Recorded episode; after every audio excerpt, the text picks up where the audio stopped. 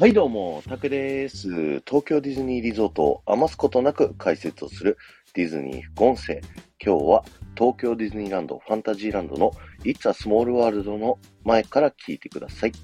えディズニー副音声はですね、皆様からのレターを募集しておりまして、皆様の好きなですね、東京ディズニーリゾートの様々な場所、アトラクションだったり、ショップだったり、レストランだったりですね、の皆様の好きな場所をですね、えーその場所が好きな理由だったりだとか、思い入れを、えーレターで募集させていただいて、そこの場所にまつわる、えー豆知識をお話しさせていただいております。で、今日もですね、レターをご紹介させていただきたいんですけども、昨日に引き続いてマーコさんのね、えー続きのレターを、えーご紹介させていただきたいと思います。えー娘が小学生時代のお話です。えー娘が It's a Small World が大好きで、一日に何度も乗りました。ディズニーランドはパーク内を歩いているだけで幸せな気持ちにはなりますが、スモールワールドはしみじみと幸せを感じて、思わず涙ぐんでしまう、そんなアトラクションです。大切な場所ですね。よろしくお願いします。ということで、えー、マーコさん昨日に引き続いてレターいただきましてありがとうございました。ということでですね、今日は It's a Small World の豆知識をお話しさせていただきたいと思うんですけど、えー It's a Small World のここに注目せよ参戦というテーマでね、えお話をさせていただこうかなと思っております。えー、タクラジがですね、え推薦する It's a Small World を乗った時はですね、えここに注目してみてくださいっていうポイントを3つね、え今回はご紹介をさせていただきたいと思います。乗った順でね、え見える順番でご紹介をさせていただこうと思うんですけど、えまず1番目はですね、えフランスの、えパリのエッフェル塔がですね、モチーフになっている部屋。だ一番最初に入った部屋のところですね。えーエッフェル塔の周り、上の部分を見ているとですね、風船で飛んでるですね、お人形たちがいっぱいあるんですけども、その中の一つですね、えー髪の毛が単発の女性で、えー黄色いワンピースの服を着ている、えー女性の人形があるんですけれども、この彼女はですね、あの、メアリー・ブレアさんというふうに言われております。メアリー・ブレアさんっていうのはですね、この It's a Small World のもうアトラクションのね、この中身だったりだとか、入り口のね、今皆さんが前にドーンと立っている、えーこのお城、スモールワールドクロックっていう風にね、えー言われてるんですけども、えーそちらのデザインをした、え方がメアリー・ブレアさんという風に、えなっております。なので、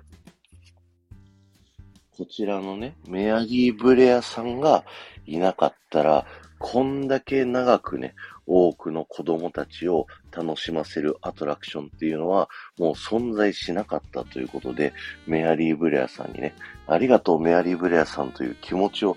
伝えながら、ぜひ進んでいっていただければなと思っております。さあ、続きましてですね、えー次の部屋進んで、その次の部屋進んで、その次の部屋進んだ次の部屋、えー南米のエリアのですね、えー右手側、え注目していただきたいんですけども、えーえー左に曲がりかけていく時の右角ぐらいにいるですね、金色のドレスを着た、えー玉ねぎ頭の、えー人形、えー女性のね、人形なんですけども、えこちらの人形はですね、あの、実は黒柳徹子さんなんじゃないかっていうふうにね、え言われてるんですよね。で、It's a Small World っていうのは、アメリカの万博、の、えーアトラクションで、もともとね、えっ、と、ユニセフが関わってくるアトラクションだったんですよね。で、ユニセフといえばですね、黒柳徹子さんなんですけど、え昔ですね、黒柳徹子さんは南米とかの方に行って、あの、ボランティア活動をね、こうされてたっていうことがありまして、それをこうイメージして、ディズニーが、えー、It's a Small World の中に、この黒柳徹子さんの人形を置いたんじゃないかという噂ですね。あのー正直ね、これ、わかんないんですよ。噂だからあくまでね。あの、本当かどうかキャストさんに聞いても、あの、本当かどうかは言わないと思いますし、まあ、一説でもう一個あるのは、ハワイの、あの、王女様、カウアイナ王女様だったかなの写真をね、検索してもらうと、また似てるんですよ、これが。だからこっちなんじゃないかっていう説もあるかなっていう、あの、突き進めば突き進むほどですね、黒柳徹子さんじゃないんじゃないかって最近、あの、思ってて。だってそもそもニューヨーク博覧会って何年の話よっていうところなんだよね。えー、っとね、ニューヨーク博覧会やったのが、1964年にやっていて、で、黒柳徹子さんの生まれで言うと1933年。今90歳なんだ、黒柳徹子さん。へえ。あの、